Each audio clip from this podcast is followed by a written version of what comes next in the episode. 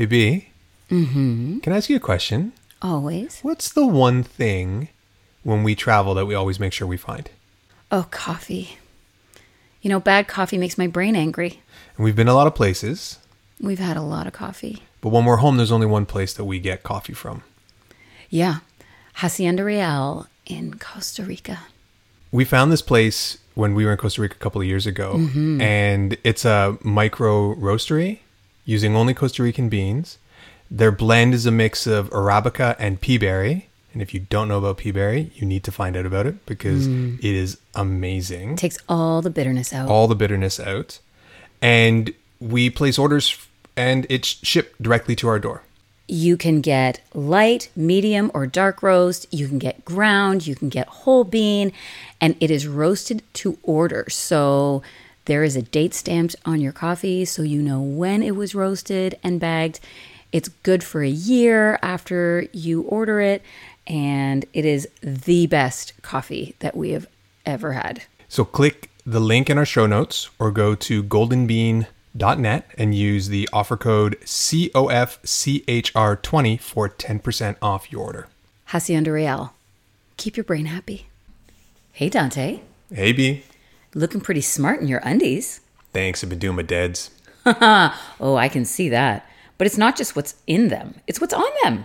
Oh yeah, I got on my Smart ass undies. They're not just super comfy, they've got cheeky motivations on them that keep me in the right state of mind. Oh yeah, like we could all use a little brain lift these days, am I right? They're also lovingly made from sustainable, low-impact materials. So we can love the planet and cover our asses all at the same time.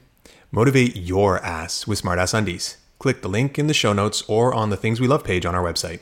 And remember to enter the discount code CHEATINGONFEAR10 for 10% off your order. Smart ass undies. Cheeky and comfy.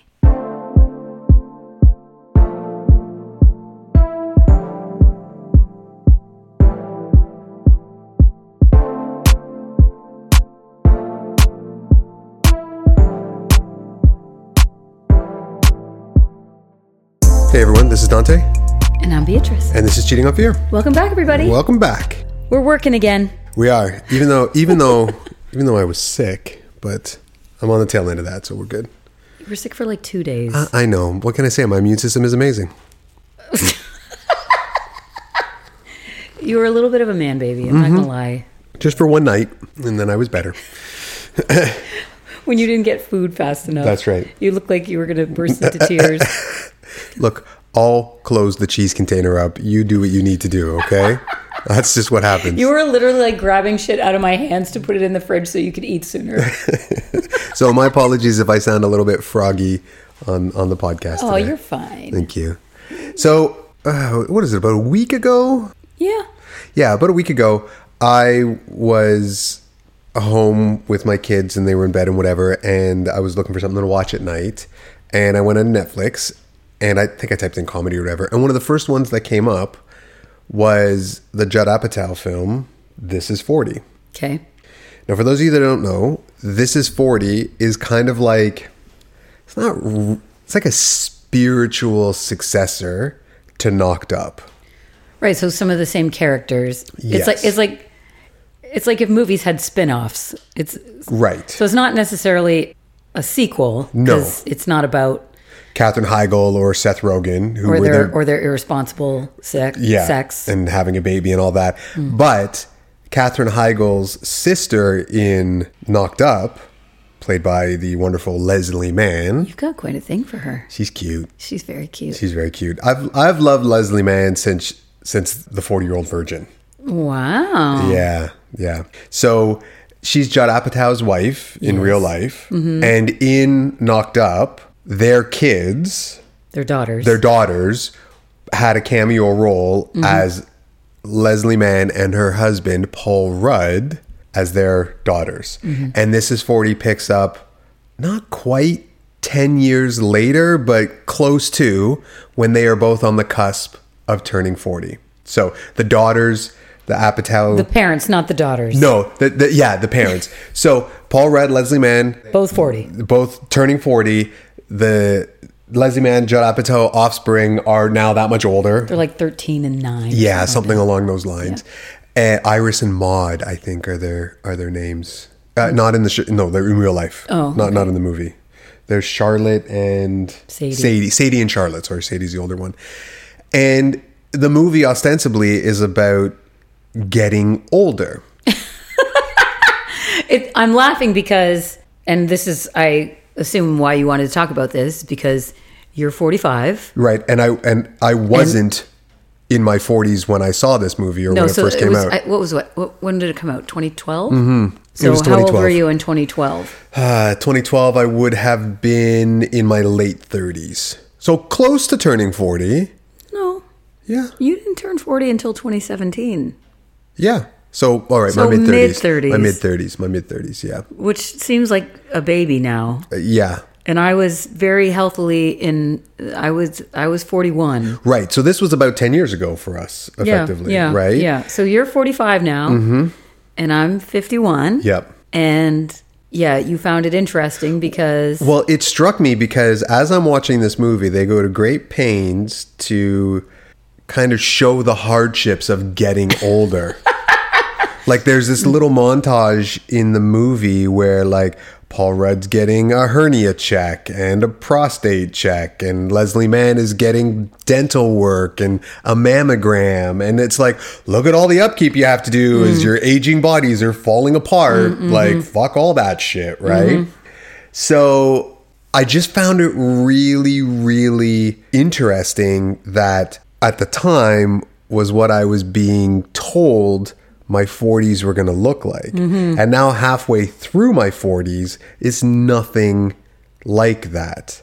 There were a couple of things you said about Paul Rudd that were kind of interesting because now in Hollywood, he's sort of like a vampire, right? He's got like this, he doesn't age. He seems to never get older. He looks amazing. He has all these great roles. Eminently likable in all of his roles. And what did you say about him in this movie? He looks older and is more unlikable in this movie than I have ever seen him in anything else. Mm-hmm. So 10 years later, he looks better than he did in this movie. Yeah, and I think that was intentional because his character was essentially going through a midlife crisis. Yeah, he was going through it. Right? Well, they both were. Yeah. And they're told that the time between their 40s and their 60s are the happiest times of their life. Between 40 and 60. Yeah. Because you...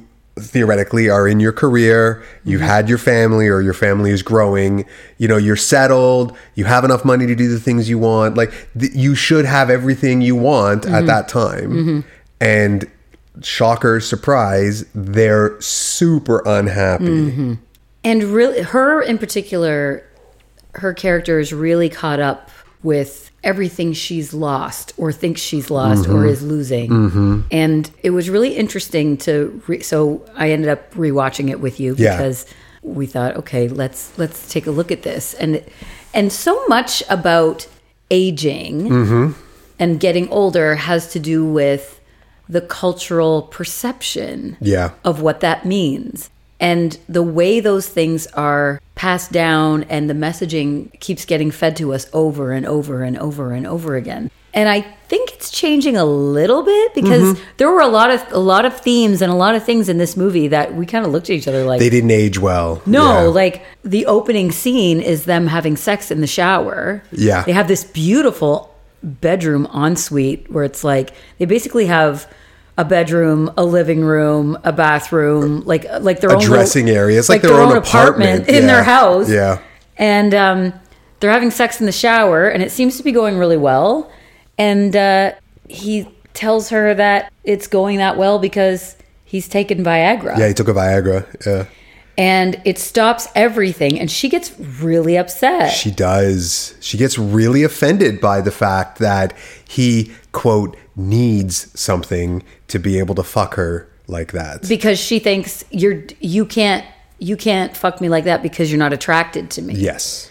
And he's saying no, it's just because I'm getting older. And you think he's not even 40. He's barely 40. He's 39 when that scene takes place, and we're kind of like, wow. And but if I thought about it, there were men that I dated in their 30s that had trouble had issues, but she makes a comment, we're young people, like we shouldn't have to do this. Yeah. And I think what's changed in that intervening decade is that it doesn't matter how old you are. No.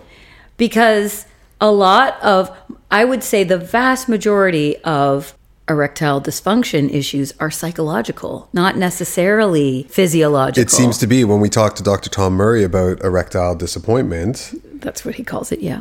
It more often than not is a psychological issue. Mm-hmm. That physiologically most men are capable, but their brains get in the way. And I think it's so interesting because I think post-COVID, there's a lot of anxiety about reconnecting with people and, you know, people making judgments or people not knowing how to deal with a situation like that. Yeah.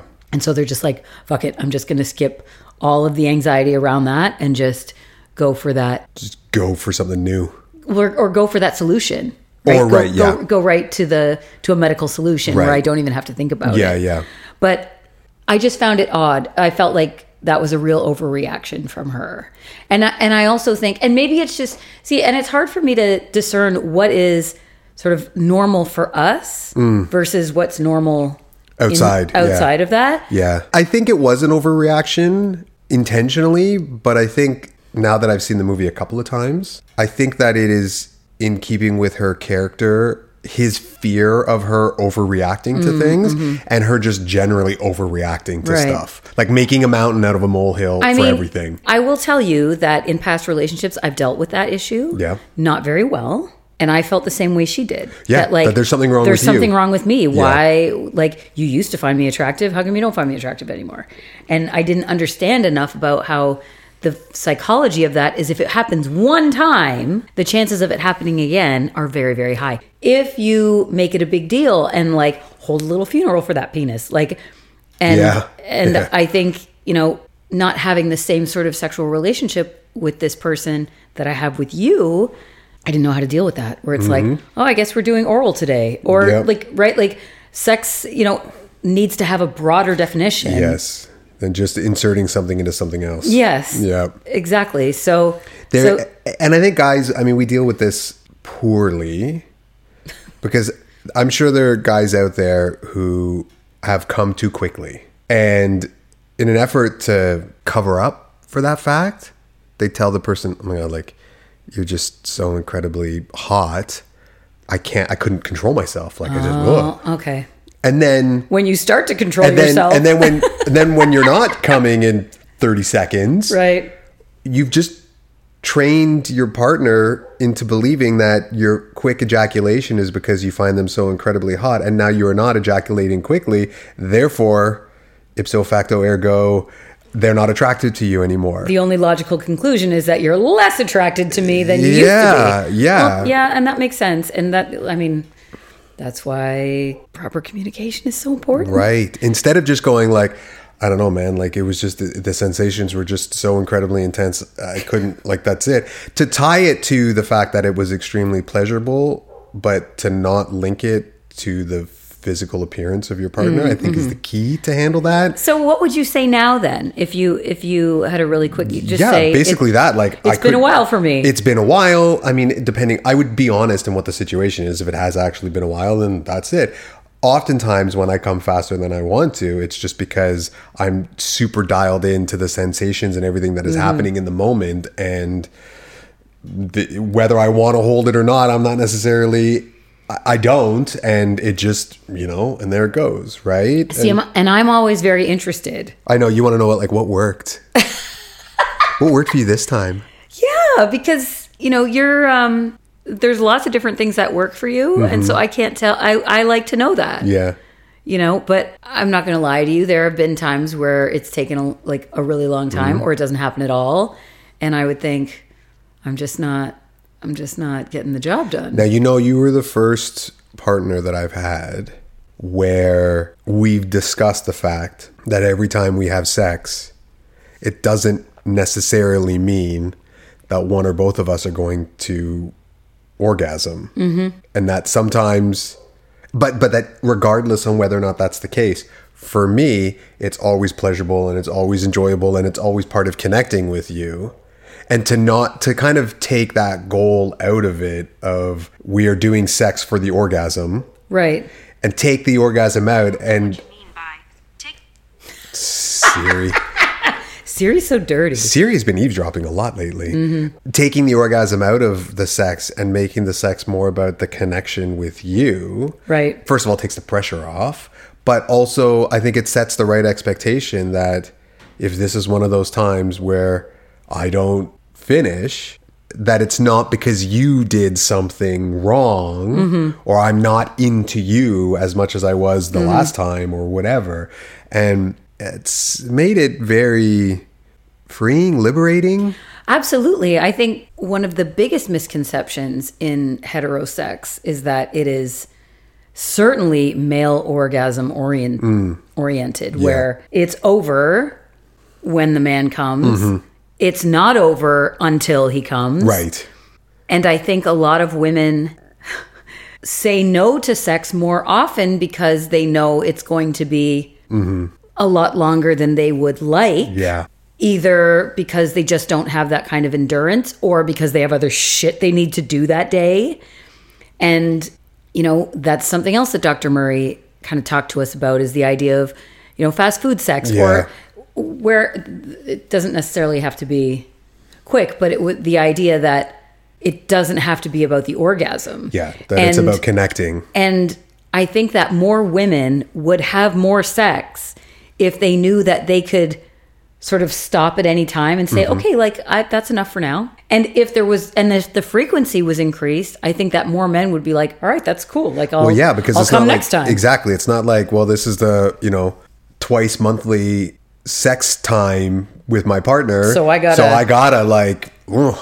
it. All the things. Yeah, and we gotta, all the positions, all the stuff, because, you know, it's going to be weeks before we have sex again. Right. And then the pressure of like, well, you know, my partner's like, well, we don't have sex very often, so you definitely must come. And if you don't come, are you fucking somebody else? You don't find me attractive. Like, you should be all built up and ready to go. It shouldn't take any longer than whatever. And I think with me specifically, and I think penis holders in general, they are very finicky and very susceptible to psychological stresses mm-hmm. in terms of the quality of your erection and things of that nature. Well, and the brain is an important sex organ. Yeah. And it can, I mean, this is why, you know, no pun intended, this is why we do the postmortem, is because I like to know what was it that did it for you mm-hmm. this time mm-hmm. or why do you think you didn't come this time? And not from a shamey way, just pure curiosity I just want to know you better and I just want to know your body better. Mm-hmm.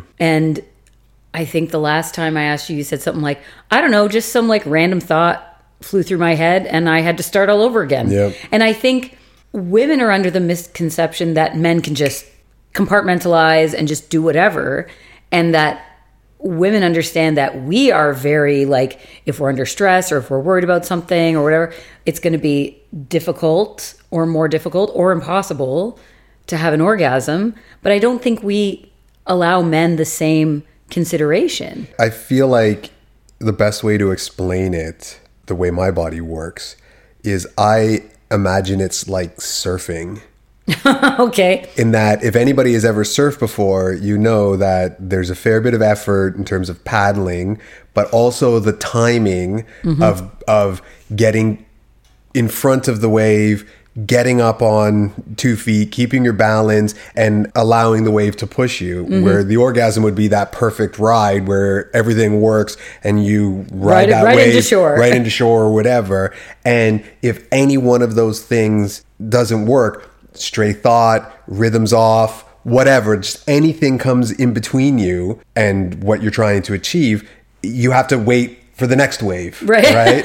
You got to paddle back out there, yep. right? Set yourself up, get in position, turn the board around and start all over again, right? That's a great analogy. When it runs away from me, it feels like that. It just feels like, and sometimes, you know, again, when you're surfing, it's just not your day and you're just going to miss every wave, and you're either just going to go, all right, well, fuck, that's it. I guess it's time to go in, or you're going to get super frustrated and stay out there as long as possible until you get sunburned or chafed or whatever. Yeah, but and this is the thing, why would you do that? Like, just, you know, say, you know, surfing was fun today. Like, surfing's still fun. Yeah, you're still out on the water. Still out in the water. Yeah, in the sun. And your surf instructor is still staring at your ass.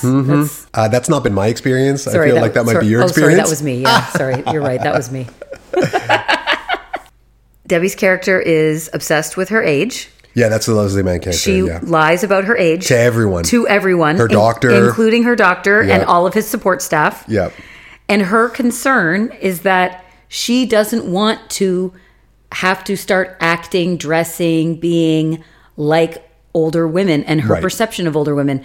Like she says, I need to be 38. For longer, like I don't want to shop in old lady stores, and that really got to me as someone who really likes to shop, and I really like my clothes from not old lady stores. And she lists off all these like classic American old lady stores, like Filene's Basement and something Bryant or and Taylor. It's just and like Taylor. Yeah, it's just all these like in Canada we have Northern Reflections. Yeah, but these are stores that like my ex-mother-in-law would always go into. Yeah. Always. And it's like no one said you have to start shopping.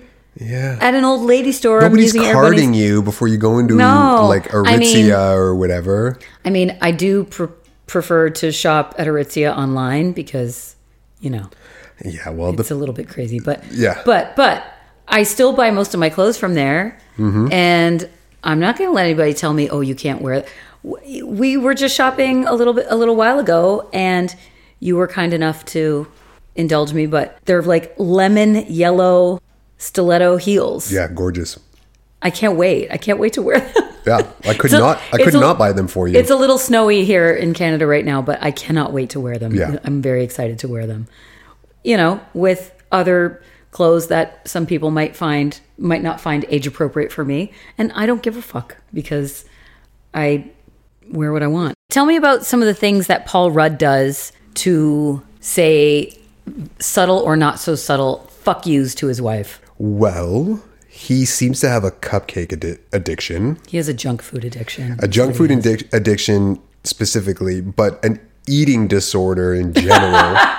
Sorry, that's not funny, but yeah. Well, but you don't often see, especially in comedies, men with disordered eating. Secretly disordered. Yeah, well, and like, that's his thing. Is like she doesn't want him to eat like this, so he's like, I'm gonna do it, and does it behind her back, right? Yeah, gets the junk food in the house. He has this like bro cycling club, you know, like the kind where they wear like the one piece spandex and have like the lock-in shoes and they have the racing bikes, but none of them are doing the Tour de France, right? Right, so they'll ride around town in their little pack with their aerodynamic helmets and then finish at a cafe and eat like 4,000 calories worth of pastries or something like that at the end. So there's that. And he's also in a lot of financial trouble, and he is compounding it and making it worse. And he has not told her any of it.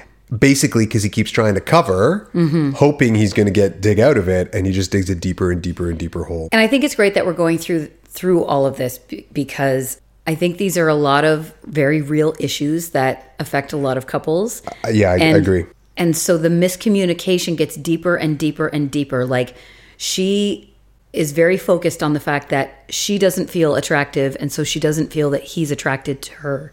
And there are a lot of different scenes where she makes bids for attention. Remember we did that episode? Yeah. At one point, even with her tits out, like standing in front of him. And he was like, oh, I didn't know you did that on purpose. I didn't want you to be embarrassed. Yeah, I wanted to be chivalrous. I wasn't pointing out that your boob had fallen out. Gallant, I think is the word he uses. Gallant. Yeah. But she's obsessed with being attractive to her husband, and she doesn't feel like she is.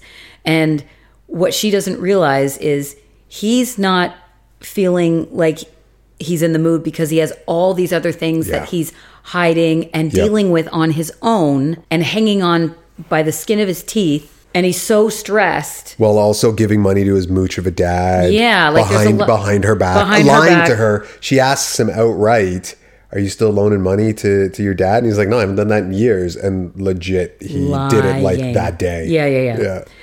And so she complains to her trainer, who's Jason Segel. Jason Segel, yeah. And Bodies by Jason. He's a transformation coach. Yeah. And her and another lady are training. Yeah, it's her best friend. Yeah. And yeah, isn't it his buddy's wife? Yeah, it's his buddy's wife. Yeah, it's his buddy's wife. Yeah, it's like their couple friend. And it's Robert Smigel. Yeah. And co-creator of the Ambiguously Gay Duo. I'm going to put that in the show notes if nobody's seen the Ambiguously Gay Duo. You should see. It's probably hard to find because SNL is very, very protective of their stuff. Let me see what I can do. Yeah. And the three of them are kind of taking a break. And she's talking to her trainer about her husband being attracted to her and all that kind of stuff. And her friend pipes up and says, you know what? Like, stop having sex. You won't have fights anymore. Yeah. You won't fight about sex anymore if you just don't have sex. And we kind of looked at each other like, that makes all the fights about sex. Yeah. If you don't have sex anymore. Yeah. Like, I don't. I've never heard of, like, maybe it happens in other couples where people just quietly accept it and just move forward and just go, I guess we just don't do that anymore. Well, but in my relationship, that certainly wasn't the case. It came up over and over and over and over again. And I know that was the same for you, was it not? Yeah, but the comparison against other couples in the friend group between my ex and I were that we were doing, quote, better than what the other people were doing in terms of frequency of sex and things like that. And so therefore, be happy with what you got. You need to stop complaining. Yeah. And it wasn't complaining. It was like, it was trying to say, this is what I need. And being told, well, it doesn't matter what you need. You have more than other people. So that should be enough. Do you know what that's called? Tell me. Have you ever heard of the theory of relative privation? Maybe. Sounds really intellectual, doesn't it? It does, yeah. Basically, that's the thing where people go, you can voice a concern or something that's upsetting you, and somebody says, people are dying, Kim. Like, people are starving. Like, what the fuck do you have to complain about? Yeah. And it's invalidating something that you're upset about or something that bothers you, because other people have it worse than you. Yeah, it's like those things can happen at the same time. People always have... There's always somebody that has a worse life than you or has worse problems than you. Yeah. Doesn't invalidate your problems or your feelings about it. Yeah. It's not like, well, there's lots of people that have less sex than you, and you go, you know what? I'm all better now. Thanks. You're right. Thank you. Thank you for that perspective check. Yeah. I appreciate it. I think they were talking about getting married again. Would you ever do it again? And her friend was like, I'm just going to Clooney it, which is one of the jokes that didn't age well. No. At that time, George Clooney was a confirmed bachelor. He was going to be forever. He was never going to get married. He was just going to bang bitches as long as he was able to. And then he met Amal Clooney. Mm-hmm. And they married and had twins. And we didn't watch this part together. I was at home alone when I was watching this part. And I remember... I wrote down in my notes, like, they have the best marriage. It certainly seems like... That I've ever... Like, it seems like it. It seems like on the outside that they have a great marriage. Like, who... Did he make the speech or did she make the speech? She made the speech about him. Yeah, he was getting an award. About being, like, the best partner, father, lover, husband, like, all of it. See if I can find that speech. That would be so great if you could find that, because I remember watching it with you and just thinking, oh, my God, like...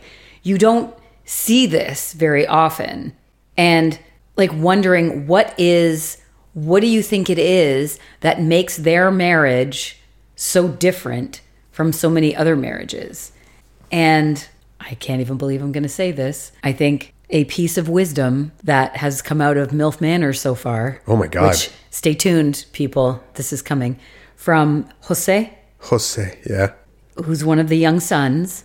He said, I think the best relationships are when you have equality between the two partners. Yeah. And I was just like, who is this kid? Like, no wonder he gets so much pussy. But he's gonna run through all of those MILFs. Oh yeah. But I think that, George was a mature man Amal didn't need him for shit. No, she was extremely successful lawyer. She's a superstar in her own right. Yeah. She's a lawyer for the United Nations. She's a human rights attorney. Yeah, yeah. So she does a lot of stuff like that. And they just have so much respect for each other as people that you don't get this sort of... They're like at the other end of the spectrum as far as how they treat each other and like not hiding things from each other, you know, communicating well. And it was really interesting that was the, you know, I'm just going to Clooney it. Yeah. Or like confirmed singlehood was a verb for that. Forever. Never. When are you going to get married, George? Never. Yeah. Well, never got a lot shorter. JK. And then there was another thing that the friend said, and I was kind of like, wait a second. And this was another thing that scares women.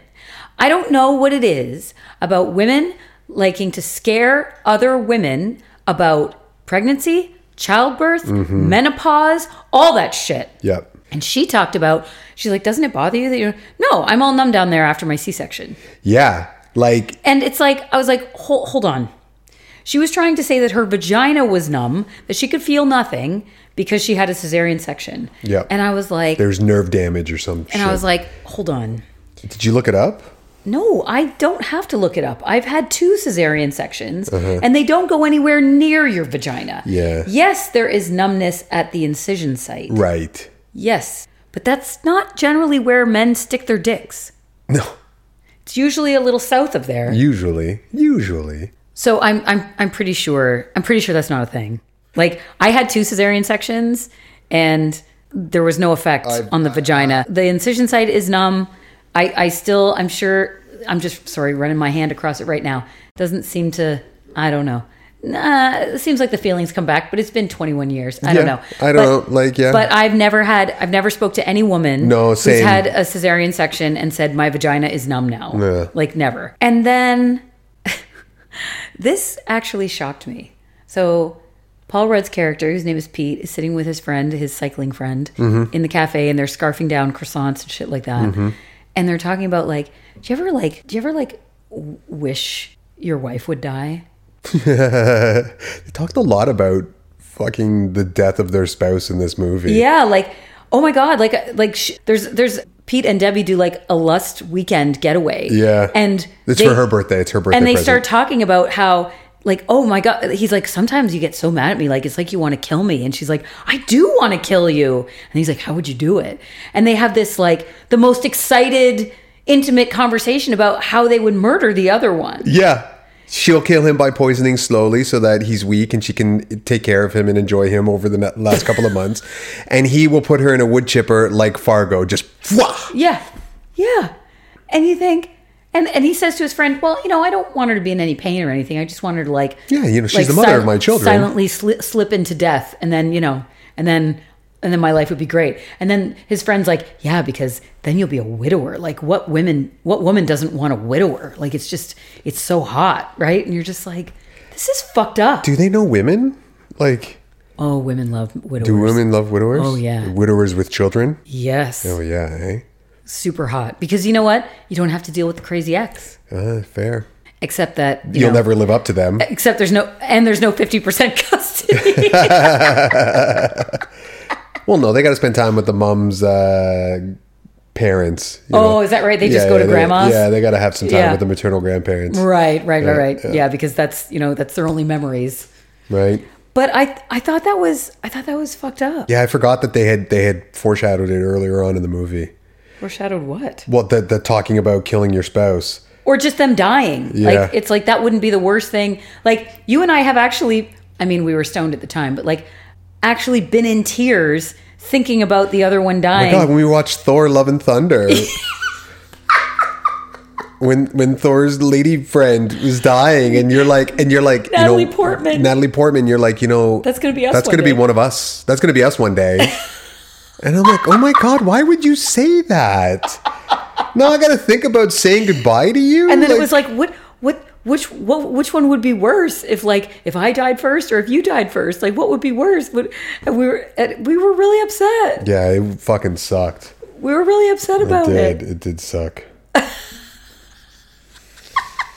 So I never think about killing you either. I hope that doesn't come as any surprise. No, it's just it was really interesting how it's like I couldn't imagine that. Like, well, how do you, and like if I die first, like poor women that come next. Fair. There is that scene though in A Marriage Story. Oh yeah, Marriage Story. Yeah. With Daddy Driver. Yes, Daddy Driver and his giant nose. Yeah, and I love those, by the way. Really I say that with all the lust in the world. Yes, a Roman nose make B weak in the knees. Mm. But there's this scene. Scarlett Johansson, I think, is his wife, right? And so it's about basically the end of a marriage. Mm-hmm. So you can imagine it's really full of happy moments. But there is this point in that movie where they're having a fight and he gets so angry and he's like, if there was a way, like if there was no way that it would affect our son by having you gone, I wish you would die. Yeah. Like just... Yeah. I hate you so much. Just make this all stop. Just make this all just go away. And then he like punches a wall and puts his hand through some drywall or something like that. That really affected you. It did. Because I remember we watched it New Year's Eve 2019 going into 2020 at the treehouse in Costa Rica. Mm-hmm. And, you know, before the fucking pandemic and all of that sort of stuff happening. But I could sympathize with Adam Driver's character in that movie, because there had been times at the end of my marriage and post end of the marriage interactions with my kid's mom, and having those feelings of like, holy fuck, this would be so much easier and there'd be so much less pain if one of us wasn't here anymore. Right. And I vote you. Right. To be the one that's not here. Yeah, it was so chaotic, you just didn't see a way out of it. Right. But that feeling of like, I want this more than anything else, but I also know that if it did come to pass, it would traumatize my children to lose one of their parents. Yeah. It's like, to have to be thinking so much about your child and their well-being, but also holding a thought that is absolutely counter to the well-being of your child,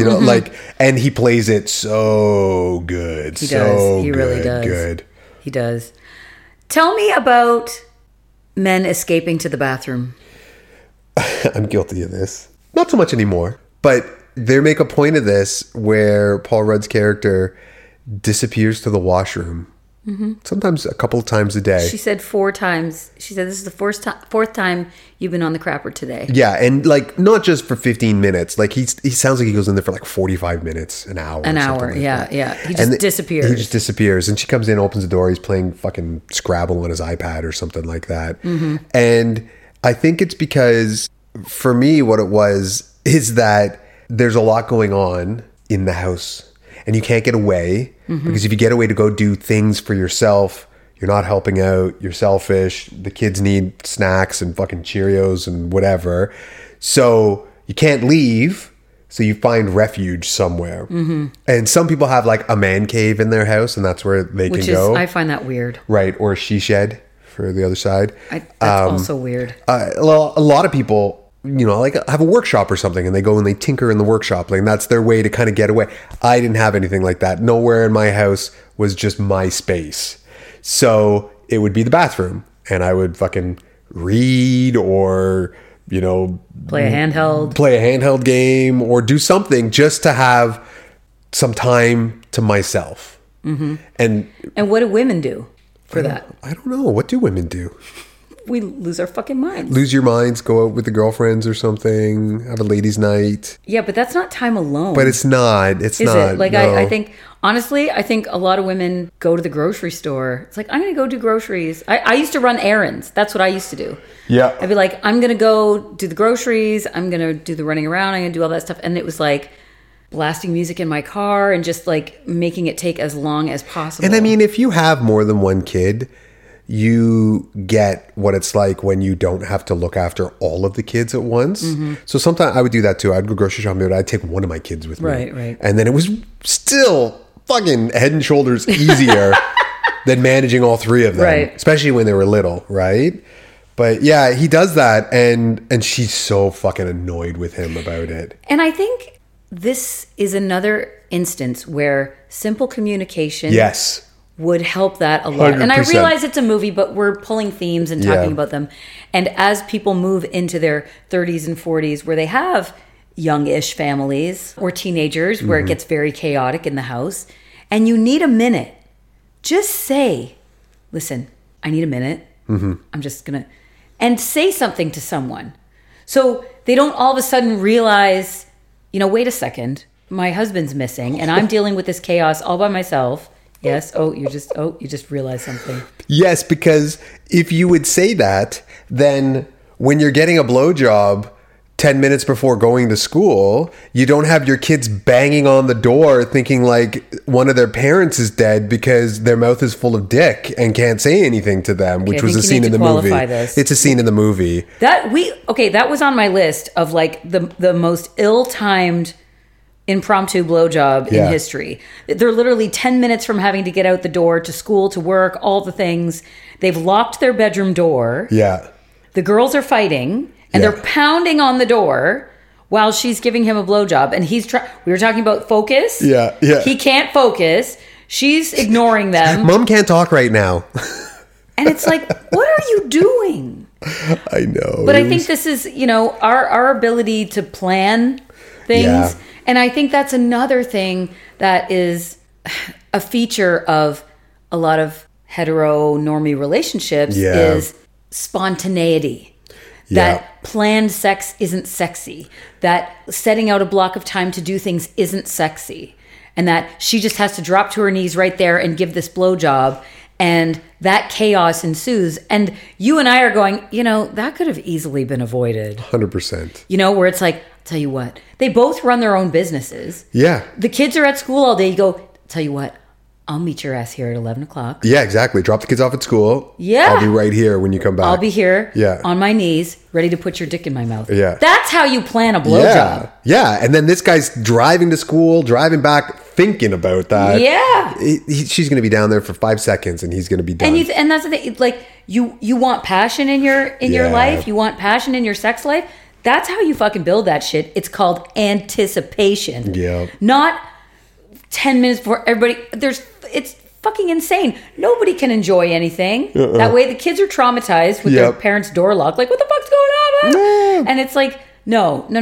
So that, you know, so you messed up my list. So I have to circle back a little bit because that man disappearing to the crapper thing also leads into, there's a little bit of weaponized incompetence. Oh, yeah. In this book. Oh, or in this book.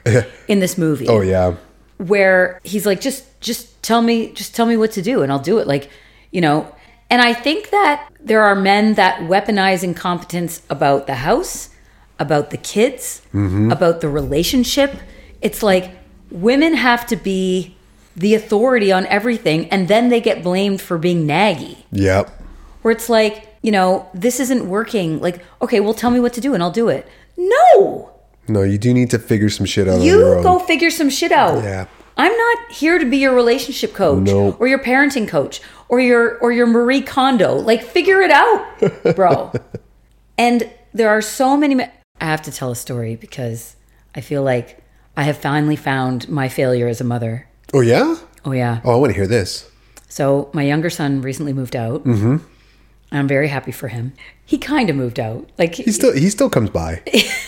He'll come through and spend the night every once in a while. Yeah, you guys had a little weekend working out. It was very cute. Stuff like that. Yeah, we picked up some food, started watching White Lotus. It's really good. But he was at his house, and there was a girl there too, and he was changing laundry from the washing machine to the dryer. And he went to close the dryer, and she goes, wait a second, aren't you going to clear out the lint trap? And he's like, the fuck is that? She's like, the lint trap. Oh, yeah. You don't know what a lint trap is? And he's like, no, what's a lint trap? She's like, you got to clear the lint trap out or you could set your dryer on fire. And he's like, what? No, like, you're shitting me. And she's like, no, you have to clean out your lint trap. And she does it. And she goes, your mother never taught you to clean out the lint trap? And my son says, I don't think she knows what that is.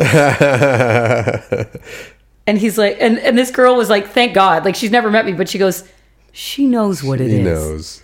Otherwise, your house would be burned down. Yeah. Right? You didn't get to be this big without your mom knowing how to clear a lint trap out. And he told me this story, and I was like, there it is. There's my failure as a mother. I didn't teach you to clean out the lint trap. Mm-hmm. He knows how to do laundry. He's done laundry before, but I didn't get to that part in the program where it's like, oh, and by the way, you got to clean out the lint trap, because I would just do that and not even think about the fact that I got to teach this kid about lint traps. And so I'm sorry to all the ladies out there who, you know, if any of you end up with my son and he doesn't know to clean out the lint trap. I mean, he knows now, but like, but this type of weaponized incompetence where there's that extra emotional labor of tell me what to do and I'll do.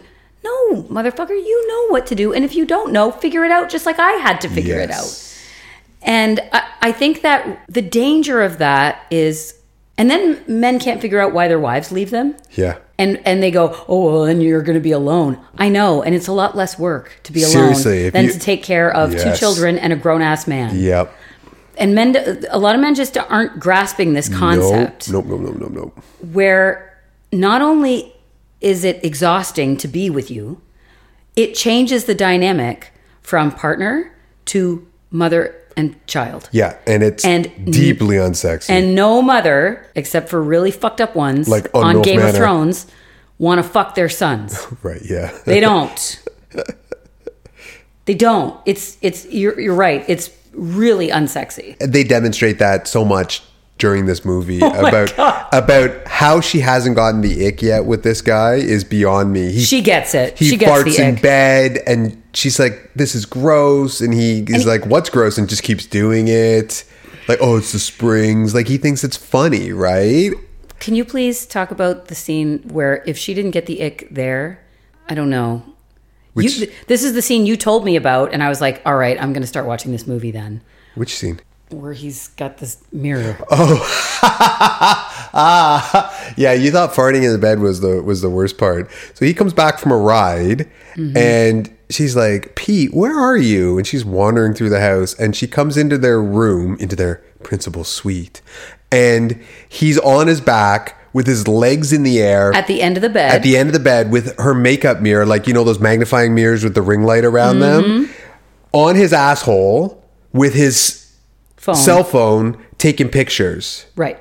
And she's like, what? Only making eye contact with him, like looking everywhere in the room, but at his butthole. And she's like, what are you doing? And he's like, I've got something in my ass and I need to know if it's something I need to go to the doctor. I need you to tell me. Can you have I can't get a good picture of it. She's like, what are you doing with the camera? I'm trying to take a picture of it so I can upload it to Google and see if it's something I need to compare it to Google, right? Yeah. And she's like, well, he's like, can you just have a look, please, so that I know if I need to go to the doctor. And she's like, can we just have like the tiniest bit of mystery between us, please? He's like, no, you got to do this for me. He's like, I saw you push out two babies. You can do this for me. And then you can see the moment where she just goes, yeah. And she literally looks over, goes, it's a hemorrhoid, walks the fuck out of the room. Yeah. And he's like, oh. Thank God. Yeah. And he sees nothing wrong with asking his wife to do something like that. And here's the thing. This is something else that we've talked about. And we agree with Dan Savage on a lot of things. But we diverge on a couple of issues. Mm-hmm. And this is one of them. Mm-hmm. The mystery to which she's referring is trying to be the least gross that we can for each other. Yes. Okay? Yeah. We've been together, what, almost 6 years? 6 years and a couple of months, yeah. We still always close the bathroom door. You try as hard as you can for me to leave the room before you fart, or you always put the fan on when you're taking a shit. Yeah, use a different bathroom. You usually go to a different part of the house, so I don't have to hear the noises that come out. Yes. And even if I can hear it, the point is the effort has been made to keep that away from me, you know. And it wasn't about seeing the butthole. No, because I've seen your butthole. You've seen mine. I've seen yours. Well, it's cool, but it's the context. Yeah, go to the doctor. And the emotional labor that he can't just go to his doctor and say, "Hey, I've got this thing going on in my butt. Can you, like, do I need to be worried about this, or is this something simple?" Instead, it's just adding one more thing onto her plate load of shit she needs to do is to also become a proctologist for her husband. Right. Now, a consulting proctologist. And she's not a saint either. Like, she gives him shit about eating cupcakes and treats and all that kind of stuff. And she is secretly smoking. Yes. She goes to great lengths. Every time she gets stressed, she secretly smokes. And there's one time, I think they're downstairs getting birthday stuff ready for her. And it reminded me of, and just like that, with Carrie, she's got a scarf on her head. She's got the window open. She's got gloves on her hands. Yeah. And she's smoking out the window. Yeah. Yeah. And it's to keep the smell off of her hands, out of her hair, out of the room. Yeah, she's got like dishwashing gloves. Yeah, on. Rubber gloves. Yeah, yeah. Yeah, because any other gloves are going to permeate, right? Yeah, yeah. And it just goes to show like how much pain they're both in. Yeah. Where it's like how much they're hiding. Yes. There's so many secrets in that marriage. And it's not infidelity, which you would think would be the common thing. No. It's actually way more mundane than that. But I think that's a lot more common. Yes, but it's much more insidious too. Yes, because remember we've talked about this before, that apathy kills more relationships than infidelity ever will. Yeah. And it's just, and I don't mean to be braggy or boastful. Glib.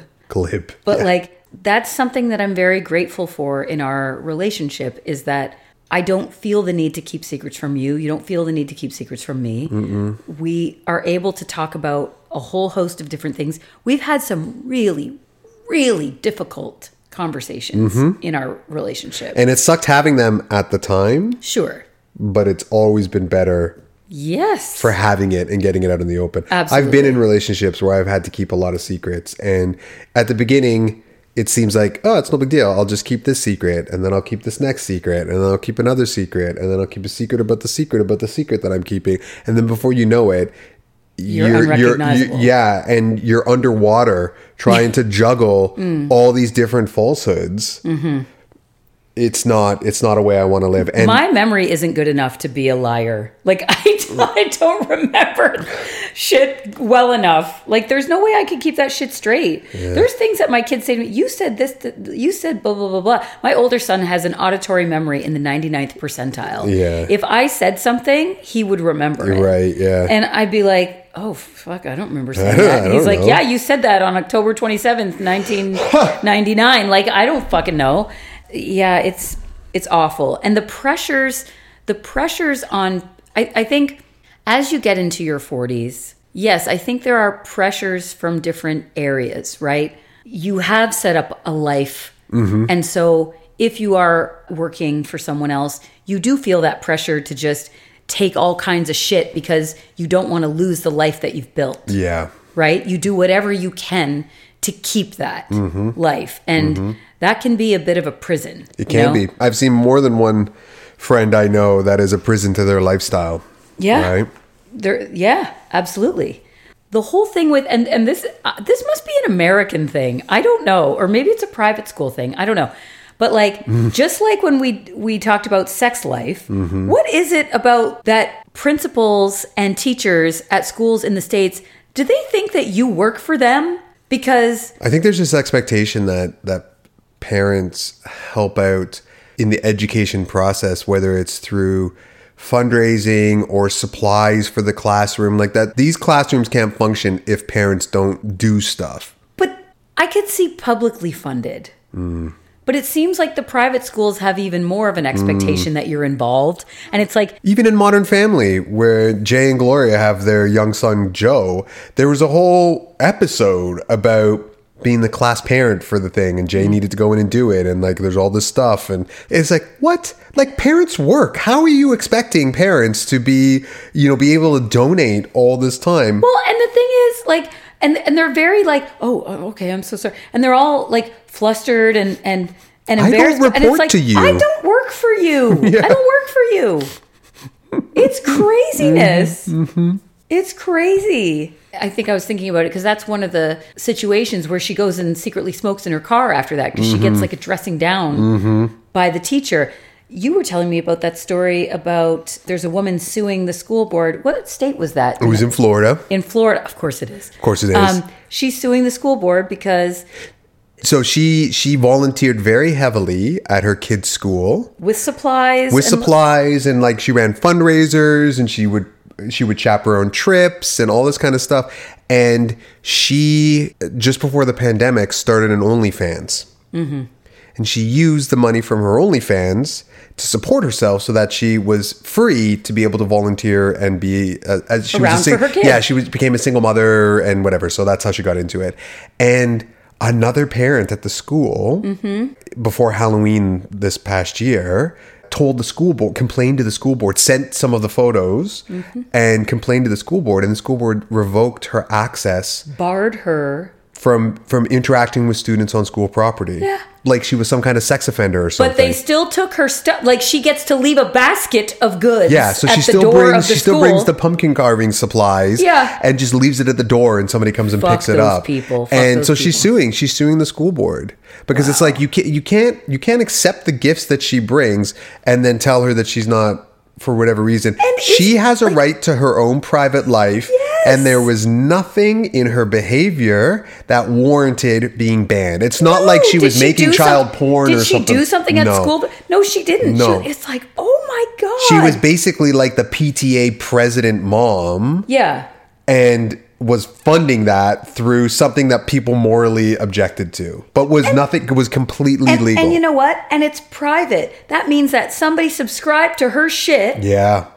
And we're like, oh, and somebody else was like, maybe their wife, and like, no. We come across profiles on dating apps like Field where people they don't put any face pictures because like, we need to be private in case other people see it. It's like, bro, are there really that many people that are out there fishing around on Field to expose you as being in a non-traditional relationship? And this is the other thing too. I mean, he says as we're anonymous on our this podcast, but that's because of your job. Yes, I know, but that's what I'm saying. That has nothing to do with how I do my job or not do my job.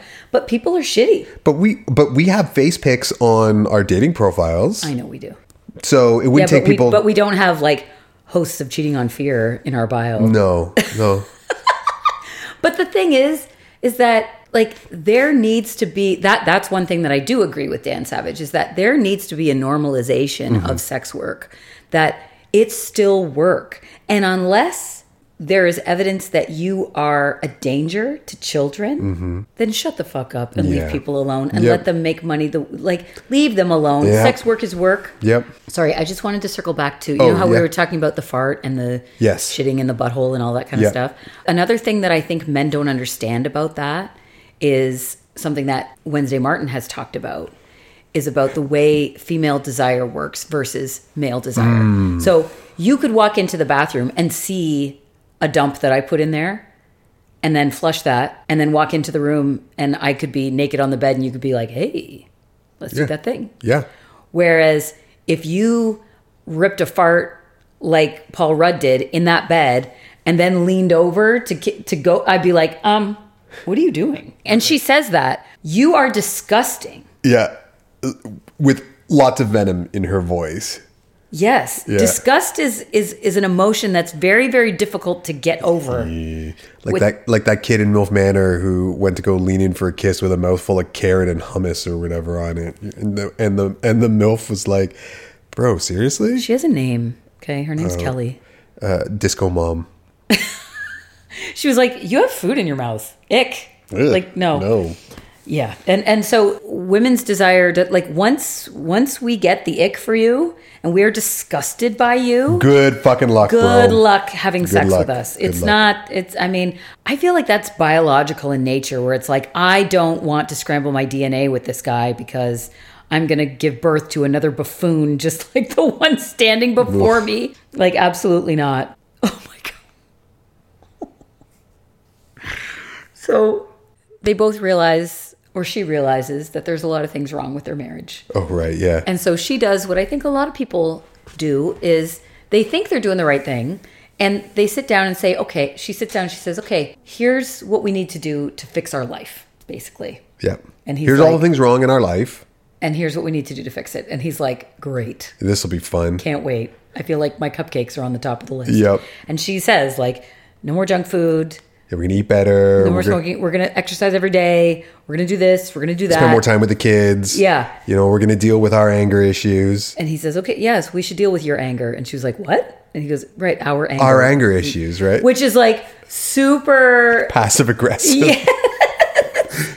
And I was watching that going, that's going to fail because you can't change that many things at once. They literally upended their entire life. Everything that gives them any kind of joy, plus all the things that are wrong in their relationship. And they're trying to change it all tomorrow. Bro, no. If you want to make any kind of sustainable change in your life, sure, make that list. Yeah. Go ahead. Make that list. Pick one. Yeah, one at a time. Pick one. Yep. Agree on some actionable steps. Yeah. And then do that for a month. Mm-hmm. And you go, you know what? We can see the benefits of doing things this way. Let's move on to the next one. So she throws her cigarette, breaks them up, throws them in the garbage. He takes the cupcakes, throws them out until he gets to the last one and goes, he kind of is about to wing it in. And then he goes, hang on a second, home. And then he's chewing it and he's about to throw it in again. He's like, well, you know, one more bite, home. And then he's like, this one for sure. And then he's like, ah, fuck it. And just puts it all in his mouth, yeah. Right? Yeah. And that's another thing. Like, as soon as you forbid something, it's all you want. Uh-huh. And it's just really stupid. The way, like, it's really, really ill-advised ways to make change. Like, you know, I made the decision in the fall to not drink anymore. Yeah. And that was it. Like, there wasn't like, I need to not drink, I need to do this, I need to do that, I need to change this, I need to change that. I was like, I'm just not going to drink alcohol anymore. That's it. And focused on that. Mm-hmm. And making that one change, you know, okay, that's manageable. Yeah, yeah. And if I want to change anything else, I'm already in a different headspace. And it doesn't hurt that one small change actually can have a pretty big impact on your life. I wasn't even a big drinker. No, neither of us were big drinkers. And it had a profound effect on a lot of different things. Mm-hmm. Psychological and physical. Mm-hmm. I slept better, so that's going to affect your mental health. That's like the number one thing. It improved my mood. It improved my stress levels. It, you know, my skin looked better. I dropped a few pounds. I like it, and just not feeling that pressure to have to do that every time we're in mixed company or we're out somewhere. But that took some time. Yeah. That took some time to do that, to say no to a drink or to order sparkling water or to whatever. But, you know, mocktail. But or a mocktail. I love them. They're tasty and they're a fraction of the price. One of the travel vloggers that I follow on YouTube, he's vegan and he also doesn't drink. Uh-huh. And so when he's reviewing all these like first class and business class products, he's always talking about the mocktail menu and all that kind of stuff. And it's really interesting to... It's like a whole new world. Yeah. Because you get these drinks that taste like drinks. Yeah. Yeah, because they have all the sweetness and the juice and the flavors and all that stuff. There's just no alcohol in it. The flavor profile is pretty much the same. Pretty much, yeah. But there's no alcohol in it, and it's a fraction of the price because there's no alcohol in it. Yeah. Now, I don't know what a mule would taste like without, like, that. That just ginger beer and lime juice? That used to be my... I like ginger beer. No, ginger beer is good. It's so spicy. That used to be my thing was Kentucky mules. Yeah, yeah. And so when you take the bourbon out, it just doesn't taste the same. It's not the same, yeah. But I do like spicy ginger beer. It's pretty good. Yeah. They talk about... And I think... I noticed this... a lot with people. And I wonder if this is going to change as normalizing more of a choice of having children or not having children. Right. Like when you and I were coming up, there really wasn't a choice. No, you were going to have kids when you got older. You were expected to get married and have kids. Whether that was specifically in your family or just in society in general. Yeah. But correct me if I'm wrong, but I feel like that's shifting a little bit. It seems like where people are making that more of a conscious choice. And I'm sure some of it stems from the way they were raised and how much therapy they've had to go through to get over their childhood. Yeah. Of being born to parents who really didn't want kids to begin with. Yeah. And these two strike me as a couple that really didn't want to have kids. She got pregnant by accident. Mm-hmm. And... so he made an honest woman out of her. Right. Yeah. And then she got pregnant again. Uh-huh. And then in the movie, she becomes pregnant again at 40, which terrifying. But, and her doctor says, a weird thing where he's like, you're going to have your third baby. And it's like, that's awfully presumptuous. Don't be, yeah, there's a lot that could happen between now and when that baby is scheduled to arrive. Yes, exactly. That could involve a baby not being there. Yes. But they talk about how the kids are kind of selfish assholes. Yeah. It's like, God, I think they're in the car talking about, God, like they're such selfish assholes. Like they're just, you can't, and you're like, okay, but you raised them. Yeah. Yeah. Like, you don't get to complain about what assholes your kids are without turning the mirror around a little bit and going, wait a minute, why are they assholes? And there's actually a funny part where they're like, why is she like this? Like, Sadie is like full on raging hormone teenage girl, like screaming all the time. She hates everything. She hates all of her clothes. They take away her technology and she fucking loses her mind. Yeah. But like, they don't intervene. She's really mean to her little sister. Yes. And she's really, she speaks to them very disrespectfully. To the parents. And they never call her out. They ignore it. They ignore, you know, how she treats Charlotte, her little sister, and you talk about bids for attention. This poor girl is, all she wants is for her older sister to pay attention to her. And that was something that you and I talked about as well, is I was never allowed to treat my brother like shit. Mm-mm. And I never allowed my children to treat each other like shit. Yeah, I'm the same. I try to keep them, when I see that behavior starting, I try to end it right away. Oh, the funny scene is when they're trying to find somebody to blame for the way her daughter is. Oh, right. And they end up blaming JJ Abrams. Yeah, because this kid is like addicted to Lost.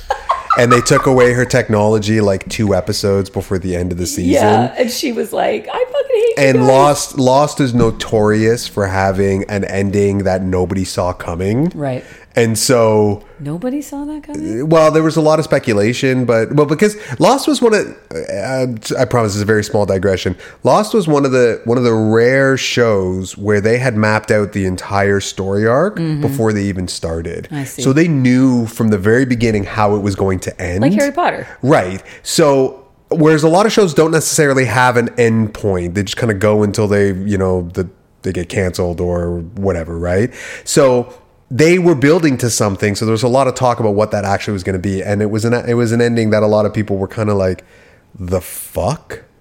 Mm-hmm. And yeah, I mean, you never watched Lost all the way to the end. No, I watched the first bit, and I was like, I lost interest because it was just you know, lost. I was too busy watching Prison Break. Yeah. Oh yeah, right. I watched that to the end. I bet you did. Yeah, and then I found out he wasn't for me, so. I'm not his type. I had a huge crush on Wentworth Miller. Oh, that he was the lead in that, right? Yeah. Yeah, yeah. Michael. Mm-hmm. Oh, I was obsessed with him. Oh, I can. I had a mom obsession, you know, like when your kids are small and like. Yep. Him and the Crap Brothers. Yeah, and Steve from Blue's Clues. Yeah. And then he went off to college and then I felt creepy because I didn't realize he was supposed to be that young. So both of them start to lose it a little bit. And they have this knockdown, drag-out fight, and...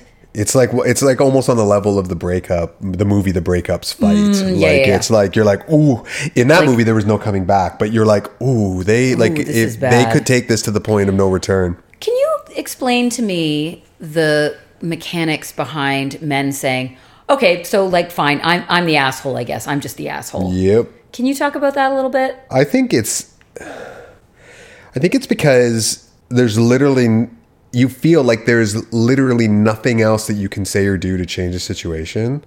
Except that you've been keeping secrets, weaponizing incompetence, disappearing to the crapper, like all of those things. But like this is what I'm saying. Yeah, but that's because... These are the same men that go, I guess I'm just the asshole. Yeah, man. That's because... And you want to go, yeah, you are. Yeah, because despite all of that... You, the other person, are the pain in the ass, and I'm never going to be good enough. So whatever, like this is just me. Accept it or not, and if you don't, then fuck. I guess I'm the asshole. So what is that about? Is that a like this is your invitation to go ahead and leave? If I'm an asshole? This is the classic. But these are the guys that fucking collapse when you finally say I've packed my bags. Yeah. And because this is that classic like well you want to break up with them, but you don't want to be the asshole that does the breaking up. So you just. Act like an asshole until they want to break up with you. Do you think he wants her to break up with him? I think in that moment he did. Right. I think he's unhappy enough in his life that he could imagine being happier. Right. It's interesting that there aren't any divorced friends in their little friend group that's there. Isn't. No. Because I think, you know, that old adage that like divorce is contagious is like when you have one friend who breaks up and then they all and then you're like, you know, he's going out and having a great time, and you know, he looks better, his relationships are better, he's got more time to do his hobbies and shit, and people are like, I want some of that, right? And it's like, oh, what's the secret? No, I'm divorced, you know, like I can't be a great father half of every week. Yeah, you know, and you don't have to spend time with a pain in the ass 100% of the time, and you know, whatever.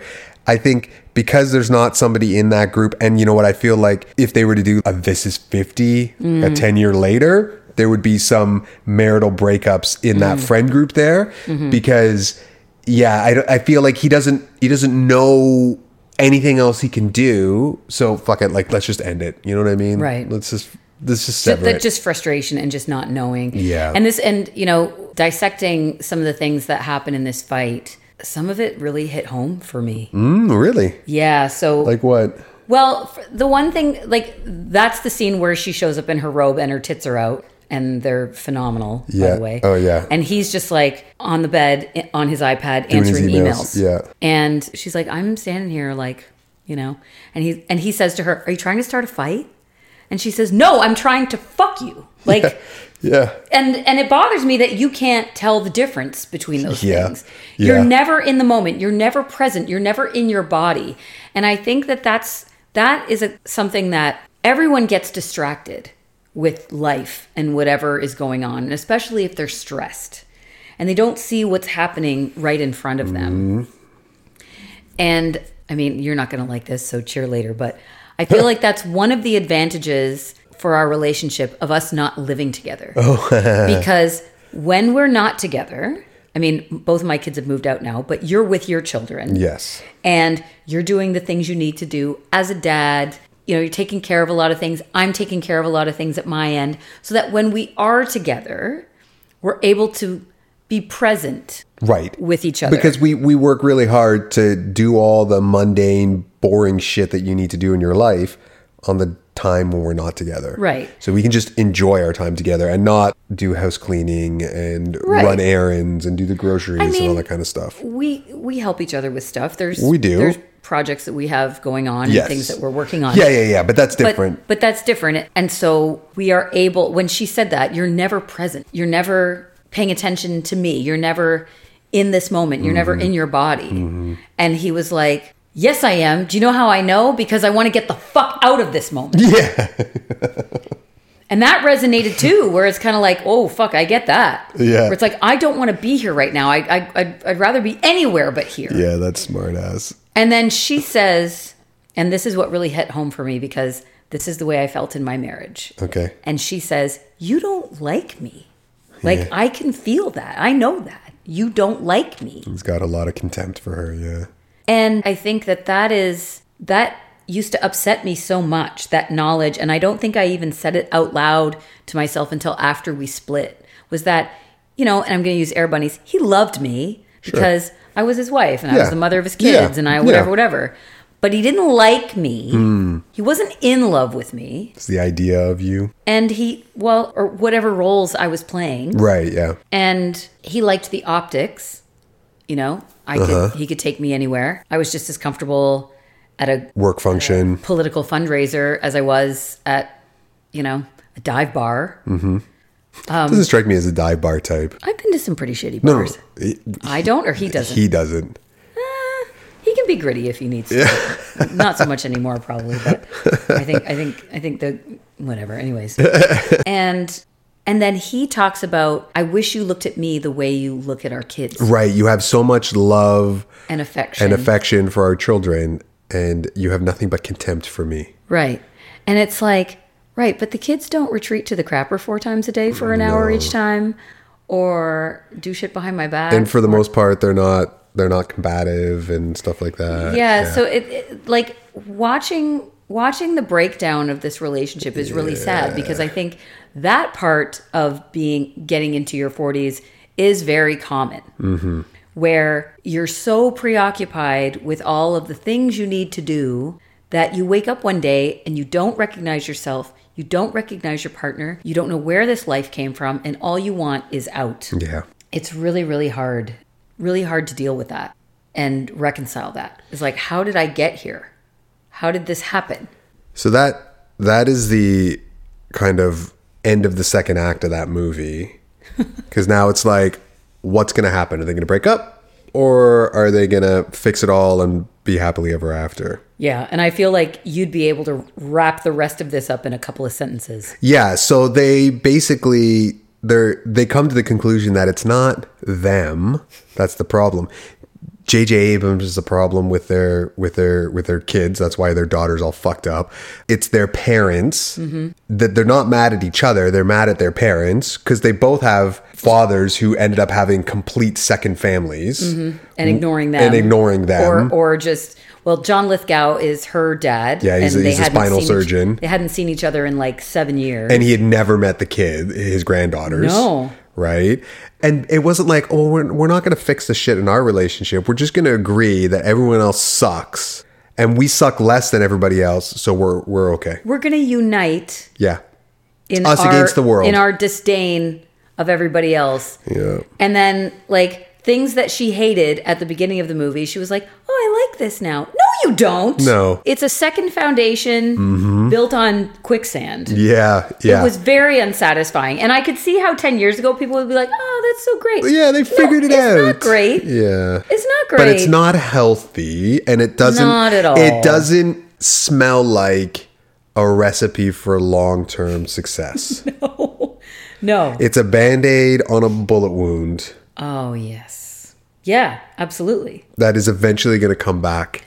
And I think the lesson here is that I can tell you that if you what you resist persists. Mm. And the older you get, the more intolerable those things become. Yeah. And you cannot live that way. I can't. No. And I don't think you can. Well, we didn't. No. But, you know, the life, when you decide that you're going to build a life that you don't need or want to escape from, it has to be built on communicating with your partner, being honest with yourself about who you are and what you want and what you don't want. You know, I've aged way out of This Is 40. Mm-hmm. And I can tell you, I was into my 30s and still cared a lot about what other people thought of me. Yeah, just like Leslie Mann was dealing with. Yeah, yeah. Right?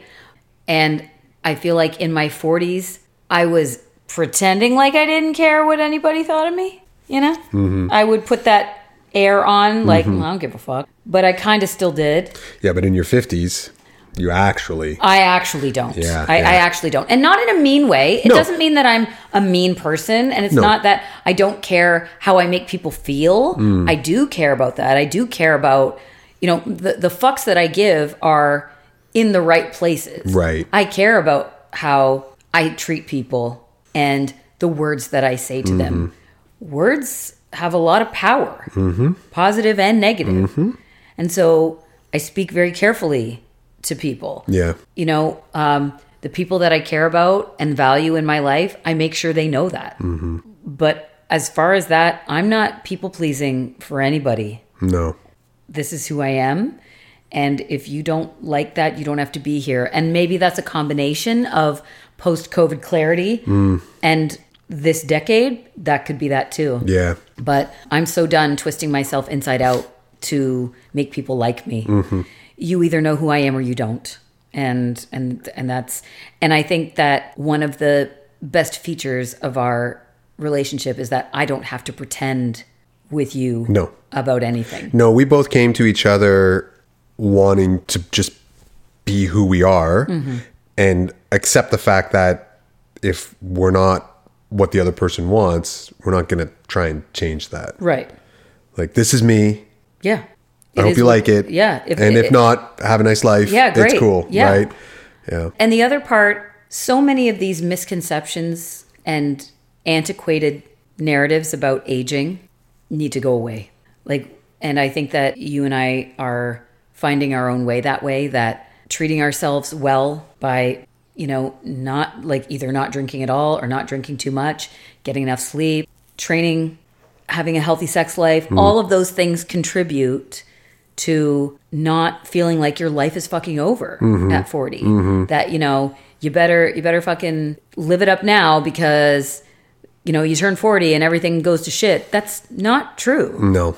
It doesn't have to be true. I mean, it can be, but it doesn't have to be. But I've seen people in their 20s that have abused themselves since they were teenagers. Yeah. And this is not to throw shade on anybody, but you and I have talked about how when we go to jiu-jitsu and they have like sprawl lines or some kind of cardio challenge at the end, a sprawl line is when you clap hands with every single person in the class. And do like a burpee. And you do like a burpee, yeah. And so it's either timed or until you get to the last person.